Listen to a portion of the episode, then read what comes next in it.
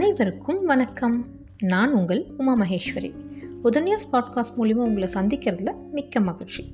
நம்ம கேட்டுட்ருக்கிறது எழுத்து சித்தர் திரு பாலகுமாரன் அவர்கள் எழுதிய உடையார் நாவல்.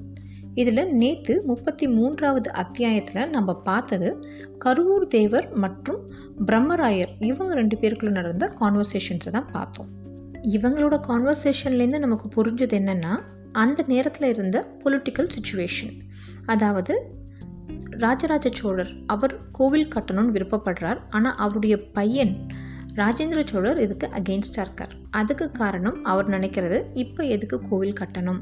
இன்னும் பார்டர்ஸ்லாம் இன்னும் ஸ்ட்ரெங்தன் பண்ணணும் இப்படிலாம் நினைக்கிறார். அதுவும் இல்லாமல் மன்னரோட மனசில் இருக்கிறது ஏதோ சின்ன கோவில் கிடையாது. நான்கு பனை உயரம் உள்ள ஒரு கோவில். இதெல்லாம் கட்டணுன்னா எவ்வளோ செலவாகும் எவ்வளோ ஆள் வேணும் இதெல்லாம் தேவையா அப்படிங்கிற சுச்சுவேஷன் தான் இருக்குது இந்த அத்தியாயத்தில் முக்கால்வாசி பார்த்தீங்கன்னா பிரம்மராயர் பயங்கர புலம்பு புலம்புன்னு புலம்புறாரு கரூர் தேவர்கிட்ட அதாவது ராஜாவை கூட நான் கேள்வி கேட்ட முடியும். ஆனால் இளவரசரை நான் எதுவுமே கேட்க முடிகிற சுச்சுவேஷனில் இல்லை. இப்படி ஒரு சுச்சுவேஷனில் நான் வேலை பண்ணணுமா? பேசாமல் இதெல்லாம் இல்லாமல் எங்கேயாவது ஒரு சன்னியாசியாக போயிடலாம் போல இருக்கு அப்படின்னு புலம்பிகிட்டு இருக்கிறத தான் நம்ம பார்க்குறோம். சரி வாங்க இன்றைக்கி அத்தியாயம் முப்பத்தி நாலுக்கு போகலாம். பார்க்குளத்தின் அருகே புல்தரையில் போடப்பட்ட மர ஆசனத்தில் பிரம்மராயர் அசைந்து உட்கார ஆசனம் சற்று மண்ணில் இறங்கி பதிந்தது. கரூர் தேவர் பிரம்மராயரின் மேனி வளப்பம் பார்த்து பேசினார். துறவியான எனக்கே சோழ தேசத்தை விட்டு விலக முடியவில்லையே. சேனாதிபதியான நீர் எப்படி விலகி போக முடியும்? பிரம்மராயரே அரசருக்கு சமைப்பது யார்? என்ன சமைக்கிறார்கள்? அவருக்கு சமைப்பதை யார் ருசி பார்க்கிறார்கள் என்றெல்லாம் சற்று நாம் வேவு பார்க்க வேண்டும். அடிக்கடி ஆட்களை மாற்றிக்கொண்டிருக்க வேண்டும். பஞ்சவன் மாதேவி அன்புள்ளவர். ஆனால் அவருடைய திறமை பற்றி வரவர எனக்கு சந்தேகமாக இருக்கிறது. அரசரை சுற்றி சுற்றி வருவதில் அரசருக்கு அடுத்தபடியாக இருக்கின்ற இரண்டாவது வளையத்தை அவர் கவனிப்பதில்லை. அதை தன் சேடிகளிடம் ஒப்படைத்து விடுகிறார். அந்த சேடிகளுக்கு பொறுப்பு போதவில்லை. எனவே அவர்களை பார்த்து கொடுப்பதை அரசர் உண்ணும்படியாக நெரு நேரிடுகிறது. அந்த இடத்தில் கூட விரல் நீட்டி என்ன நடக்கிறது? ஏது நடக்கிறது? யார் நடத்துகிறார்கள்? என்று கேள்வி கேட்க ஆட்கள் வேண்டும். இது குறித்து உங்கள் எண்ணம் என்ன? இவ்வாறு கேட்டார். நான் ஏற்பாடு செய்கிறேன். ஆனால் எப்படி இளவரசர் ராஜேந்திரரை என்னால் சமாளிக்க முடியவில்லையோ? அதே போல பஞ்சவன் மாதேவி சில நேரம் தூக்கி எறிவதையும் என்னால் ஜீர்ணிக்க முடியவில்லை. அரசருக்கு முன்பு என்னோடு இருந்த நெருக்கம் மெல்ல மெல்ல குறைந்து வருகிறது. நானும் வயதின் தளர்வினால் சரி விட்டால் போதும் என்று விலகி நிற்கிறேனே தவிர வேகமாக முன்னின்று அதட்டி அந்த காரியத்தை செய்வதில் முனைப்பு காட்டுவதில்லை. இந்த பதவியை வேறு யாருக்கேனும் கொடுத்து விடலாமா என்று நினைக்கிறேன். உள்ளுக்குள் இது பற்றி ஒரு ஆசை இருக்கிறது என்று பிரம்மராயர் சொல்ல. எனக்கு தெரியும். உங்கள் ஆசை என்னவென்று. எனக்கு நன்கு தெரியும். அருண்மொழியை பிரம்மராயராக மாற்ற வேண்டும் என்று நீங்கள் ஆசைப்படுகிறீர்கள் இல்லையா? கரூர் தேவர் கேட்டார். ஆமாம். ராஜராஜ சோழருக்கு மட்டுமல்ல ராஜேந்திர சோழருக்கு அருகிலும் அருண்மொழிதான் இருக்க வேண்டும். அருண்மொழியை தவிர வேறு யாரும் இருக்கக்கூடாது என்றார் அவர். ஏன்? இது பரம்பரை சொத்தாக இருக்க வேண்டும் என்று நினைக்கிறீர்களா? கரூர் தேவர் கேட்டார். ஆமாம். அரச பதவி எப்படி பரம்பரை சொத்தோ அதே போல சேனாதிபதி விஷயமும் பரம்பரை சொத்தாக இருந்தால் நல்லது. அது ஒரு பக்குவமான விஷயம் என்று கருதுகிறேன். இந்த சேனாதிபதி என்கின்ற பதவியின் சூட்சுமத்தை ஒரு தகப்பன் தன் மகனுக்கு சொல்லிக் கொடுப்பது போல மற்ற எவரும் சொல்லிக் கொடுத்துவிட முடியாது. இது கற்றுக்கொண்டு வருவதல்ல. அனுபவத்தின் பால் ஏற்படுவதும் அல்ல. பிரம்மராயராக இருப்பதற்கு பயிற்சி எடுத்துக்கொள்ள வேண்டும். அந்த பயிற்சியை ஒரு தகப்பன்தான் தன் மகனுக்கு தர முடியுமே தவிர வேறு எவ்விதமான ஒருவன் அதை அடைய முடியாது. அருண்மொழியை பிரம்மராயராக மாற்ற வேண்டும் என்பதற்காகவே காந்தலூர் கடிகை சாலையில் யுத்த பயிற்சி பெற அனுப்பி வைத்தேன். அது தவிர உலகியல் கற்றுக்கொள்ள வேண்டும் என்று உங்களிடம் அனுப்பினேன். இத்தனை நாள் அருண்மொழி எங்கிருக்கிறான் என்பதனாலேயே அவன் எதற்கு தகுதியானவன் என்பதை நிரூபித்து விட்டான். அவன் தகுதியானவனாக இல்லையெனில் மூன்றாம் நாள் நீங்கள் அவனை என்னிடம் திருப்பி அனுப்பியிருப்பீர்கள். அவன் அவ்வாறு வரவில்லை என்பது எனக்கு மிகுந்த சந்தோஷத்தை கொடுத்தது. உங்கள் மனதில் அவன் இடம் பிடித்து விட்டான் என்பதும் தெரிந்தது. கருவூர் தேவரே அதிகாரமும் செல்வமும் எங்களுக்கு பரம்பரையாக வர வேண்டும் என்பதற்காகவே நான் இதை செய்யவில்லை. சோழ தேசத்திற்கு நான் கடன்பட்டிருக்கிறேன். என்னுடைய செல்வாக்கும் அதிகாரமும் என் குடும்ப சுகமும் மாமன்னர் ராஜராஜரால் எனக்கு கொடுக்கப்பட்டவை. அவர் கொடுத்ததற்கு நான் பதில் கொடுத்தேன். நிறையவில்லை இன்னும் பாக்கி இருக்கிறது. அவர் என்னை உயரே தூக்கி வைத்ததற்கு ஈடாக நான் எதுவும் செய்யவில்லை. எனவே என்னை கொடுத்தது போல என் மகனையும் கொடுத்தால்தான் அது நல்லது என்று நினைக்கிறேன். சோழ தேசத்தை கட்டி காப்பதற்கு வாழ வைப்பதற்கு திறமையான ஒரு சேனாதிபதியை நான் தயார் செய்வதை விட மிக முக்கியமான பணி வேறு என்ன இருக்க முடியும்? என்றார் பிரம்மராயர். அற்புதமாக பேசுகிறீர் பிரம்மராயரே. அமன்குடி தேவதை உங்கள் நாக்கிலே தான் இருக்கிறாள். அமன்குடிக்கு போய் வந்தீரா? கேட்டார் கருவூர் தேவர் இல்லை போக வேண்டும் என்று தாபம் இருக்கிறது. உங்களை பார்த்துவிட்டு அமன்குடிக்கு போகலாம் என்று இருக்கிறேன் என்றார் பிரம்மராயர். நானும் அருண்மொழியும் போன பௌர்ணமிக்கு அமன்குடி போய் வந்தோம். என்ன அழகு என்ன அழகு. எட்டு கைகளும் செழித்த முகமும் சிங்கத்தின் மேல் தூக்கி வைத்த காலும். அடே அப்பா அந்த கம்பீரம் எப்படி பரவசப்படுத்துகிறது? அந்த இடத்தில் ஒரு சூடு பரவி உடம்பு முழுவதும் தாக்குகிறது. மறுபடி சொல்கிறேன் சாக்த உபாசத்தை சக்தி வழிபாட்டை மிக மிக அழகாக மிக மிக நேர்மையாக நீங்கள் செய்திருக்கிறீர்கள். அதனால்தான் அந்த தேவதை அங்கே குடியிருக்கிறாள். அந்த தேவதை அங்கு குடியிருப்பதால் தான் உங்கள் குலமும் உங்கள் செல்வாக்கும் உங்கள் வீரமும் கொடிகட்டி பறக்கின்றன. உங்களை அவள் கண்ணின் இமை போல காக்கிறாள். உங்களுக்காக சோழ தேசத்தையும் காக்கிறாள் என்றார் கரூர் தேவர். மன்னரின் உடல்நிலை பற்றி எனக்கு எப்பொழுது கவலை வந்ததோ அப்போதே இது வெறும் உடல்நிலை கோளாறு அல்ல வேறு ஏதோ விஷயம் என்று உள்ளுணர்வு தட்டியது என்றார் பிரம்மராயர். தட்டும். உங்களை போன்ற சக்தி வழிபாட்டாளர்களுக்கு உள்ளுணர்வு அதிகம் பேசும். அது சரியாகவும் இருக்கும். நீங்கள் யோசித்தது சரி. மாமன்னர் ராஜராஜரை குறிவைத்து பல்வேறு விதமான தாக்குதல்கள் இருக்கின்றன. கொல்லிமலையிலிருந்து ஒரு கூட்டம் தவறான விஷயங்களை மன்னரை நோக்கி அனுப்பி கொண்டிருக்கிறது. மன்னனுக்கு துணையாக இருப்பவர்களையும் நோக்கியும் அனுப்பி கொண்டிருக்கிறது. என்னை நோக்கியும் வந்தது. கரூர் தேவர் சொல்லி நிறுத்தினார். என்ன அது? பிரம்மராயர் கேட்டார். இரவு சொல்கிறேன். பகலை விட இரவு நேரத்தில் தவறான விஷயங்களில் உக்கிரம் அதிகமாக இருக்கும் என்றார் அவர். தவறான விஷயங்கள் என்று எதை சொல்கிறீர்கள்? பிரம்மராயர் கேட்டார். துர்தேவதைகளின் நடமாட்டத்தை சொல்கிறேன் என்றார் கருவூர் தேவர் கருவூர் தேவர் இருக்கும் இடத்தில் துர்தேவதைகள் இருக்குமா? பிரம்மராயர் கேட்டார். ஏவுவார்கள் ஏவி பார்ப்பார்கள். அவர்களுக்கு என்ன ஏதாவது செய்து ராஜராஜரையும் ராஜேந்திரரையும் குப்புற கவிழ்க்க வேண்டும். சோழ தேசத்தில் மீன்கொடி பறக்க வேண்டும் என்றார் கரூர் தேவர் இது நடக்குமா?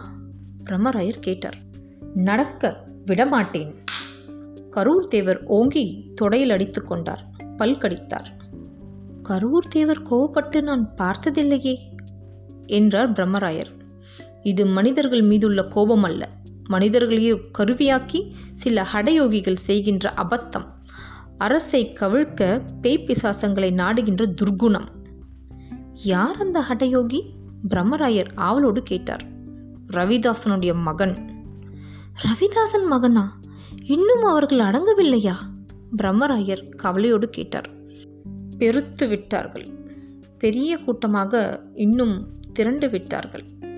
கரூர் தேவர் சொன்னார். பிரம்மராயரின் மனது இப்பொழுது ரவிதாசன் மகன் எப்படி இருப்பான் என்று தேடியது. அவர்கள் இருவரும் அமைதியாக தரை பார்த்து கொண்டிருந்தார்கள். அருகிலுள்ள குளத்து நீரிலிருந்து மெல்லியதாய் கொப்பளங்கள் கிளம்பின. சேறு நிரம்பிய நீர்நிலையும் முள் நிறைந்த காடும் பாழடைந்த மண்டபமும் பராமரிக்கப்படாத கோவில் வளாகமும் இடுகாடும் சுடுகாடும் வெட்ட வெளியும் தீய சக்திகள் வந்து இறங்குவதற்கு வசதியான இடங்கள் என்று சொல்லப்பட்டிருக்கின்றன. கருவூர் தேவரே இத்தனை வயது வாழ்ந்து பல யுத்தங்களில் பங்கு பெற்று இந்த தேசத்தின் பல மூலை முடுக்குகளில் பயணம் செய்து இரவும் பகலும் மனிதர்கள் தங்க முடியாத இடங்களில் தங்கி பல அனுபவங்களை நான் பெற்றிருந்தாலும் நீங்கள் இப்பொழுது பேசிக் கொண்டிருக்கிறீர்களே பேய் பிசாசு என்று. இவைகளை நான் சந்தித்ததே இல்லை. இது அறிவுள்ளவர்களின் சூழ்ச்சி என்று எனக்கு தோன்றுகிறது என்றார் அவர். பாவலர்களை பயமுறுத்த தன் வழிக்கு கொண்டு வர தன்னை மற்றவர்களை விட அறிவாளி என்று காட்டிக்கொள்ள யாரோ இந்த பேய் கதைகளை விதவிதமாக பரப்பிக் கொண்டிருக்கிறார்கள் என்று தோன்றுகிறது. காலம் காலமாக பரப்பப்பட்ட இந்த செய்தி கண் காது மூக்கு முளைத்து ஒரு உருவமாக நம்மிடையே நடமாடி கொண்டிருக்கிறது. அனுபவமின்மையாலும் அறிந்து கொள்ளும் ஆசையாலும் கேட்கிறேன் பேய்கள் உண்டா? பிரம்மராயர் கேட்டார். கரூர் தேவர் பிரம்மராயரின் கேள்விக்கு பதில் சொல்லாமல் தலைகுனிந்து உட்கார்ந்திருந்தார். பிரம்மராயரை பற்றி யோசித்தார். வாழ்வு தாண்டி இந்த பிரபஞ்சம் பற்றி மனிதன் அதிகம் அறிந்து கொள்ள வேண்டியிருக்கிறது. அதிலும் எல்லா மனிதர்களிலும் ஈடுபடாமல் சில மனிதர்கள் மட்டும் சில இனத்தார் மட்டும் குறிப்பாக இந்த கேள்வி விசாரணைகளில் ஈடுபட்டு மெல்ல மெல்ல தெளிந்து கொண்டு வருகிறார்கள். மிக நல்ல தெளிவுக்கு வந்துவிட்டார்கள். அப்படிப்பட்ட மனிதர்களை அந்தணர்கள் என்று உலகத்தார் அழைக்கிறார்கள். ஆனால் இங்கு ஒரு அந்தணன் அந்த தெளிவு பற்றி எவ்வித ஞானமும் இல்லாமல் சத்ரியனை போல உலகத்தின் பல பக்கமும் நகர்ந்து வால் உருவி போர் செய்துவிட்டு இப்பொழுது பேய் உண்டா என்று கேட்கிறான். ஒரு குலம் தன்னுடைய அடிப்படையான வேலையை விட்டு வேறு இடத்திற்கு திசை மாறி சக்தி வழிபாட்டை முழுமையாக செய்யாது அங்கும் இல்லாமல் இங்கும் இல்லாமல் இரண்டாங்கெட்டானாக மாறிவிட்டது. மும்முடி சோழ பிரம்மராயர் மிகுந்த கெட்டிக்காரர். போர்க்களத்தில் பெரும் சாமர்த்தியம் காட்டியவர். இவரால் சோழ தேசத்திற்கு மிக பெருமை. ஆனாலும் பல்வேறு விஷயங்களில் இவர் சரியான முடிவெடுக்காது. அந்த முடிவுகளால் சோழ தேசம் நஷ்டப்படும்படி செய்திருக்கிறார். காரியங்களை வேகமாக முடிப்பதற்கு தடை செய்திருக்கிறார். இன்னும் பொறுத்து பார்ப்போம் என்று சத்திரிய குணத்திற்கு எதிரான அந்தன குணத்தை போரிலே பிரயோகம் செய்கிறார். அந்த தாமதத்தால் ஒரு உயிருக்கு பத்து உயிராக இழப்பு ஏற்பட்டிருக்கிறது. பெண்களுக்கு முக்கியத்துவம் கொடுக்க வேண்டும் என்ற ஒரு பேராவல் இவருக்கு இருக்கிறது. அரசவை பெண்டிற்கு அதிக முக்கியத்துவம் முதலில் கொடுத்தது பிரம்மராயர் தான். இதனால்தான் அந்த வீட்டுக்குள்ளே அரசரின் அரண்மனைக்குள்ளே பல சிக்கல்கள் ஏற்பட்டன. குந்தவை தேவி சகலமும் அறிந்தவள் போல் நடப்பதும் நிற்பதும் பேசுவதுமாக இருக்கிறாள். அவள் அறிவுள்ள பெண்தான். ஆனால் ஒரு ஆணின் அனுபவம் ஒரு காலம் ஒரு பெண்ணுக்கு வராது. வாளெடுத்து போர் செய்து முகத்தில் வெட்டு வாங்கி வலியால் துடித்து முகத்தில் ரத்தம் வழிய ஆக்ரோஷத்துடன் குதிரை ஏறி போர்க்களத்திற்குள் புகுந்து தன்னை வெட்டியவனை தேடி துரத்தி துரத்தி வெட்டுகின்ற ஆக்ரோஷம் ஒரு பெண்ணுக்கு வராது. இது வராத வரையில் ஒரு பக்கத்து அனுபவம் இருட்டாகத்தான் இருக்கும். வாழ்க்கை வன்முறையானது. வாழ்க்கையின் எல்லா வளர்ச்சியும் வன்முறையை தான் சார்ந்தது. உயிரினங்கள் பலதும் வன்முறையே வாழ்க்கையின் அடிநாதமாக கொண்டிருக்கிற பொழுது இங்கே மென்மை பற்றி பேசுவது முட்டாள்தனம். பெண்களின் மென்மை பல இடங்களில் உதவாது. இது இந்த அந்தனருக்கு தெரியவில்லை. பெண்களை உற்சாகப்படுத்துகிறேன் என்று அரண்மனை பெண்டிரோடு அரசியல் பேச இங்கே குழப்பங்கள் ஏற்பட்டு வருகின்றன. அரண்மனை பெண்டிரிடம் அரசியல் பேசியது போலவே இங்கும் பேய் பற்றி தெரியாது என்று பேசுகிறார் கேட்கவே பரிதாபமாக இருக்கிறது. என்ன செய்வது? இந்த இடம் நாற்றம் எடுத்து கொண்டிருக்கிறது இறுக்கமாகி கொண்டிருக்கிறது. ஒரு பரபரப்பு ஏற்பட்டு கொண்டிருக்கிறது. ஒரு மெல்லிய வெப்பம் படர்ந்து கொண்டிருக்கிறது. இங்கு மறுபடியும் ஏதோ ஒரு ஏவல் வேலை நடைபெறப் போகிறது. அந்த ஏவல் வேலை யாரை நோக்கி என்று தெரியவில்லை.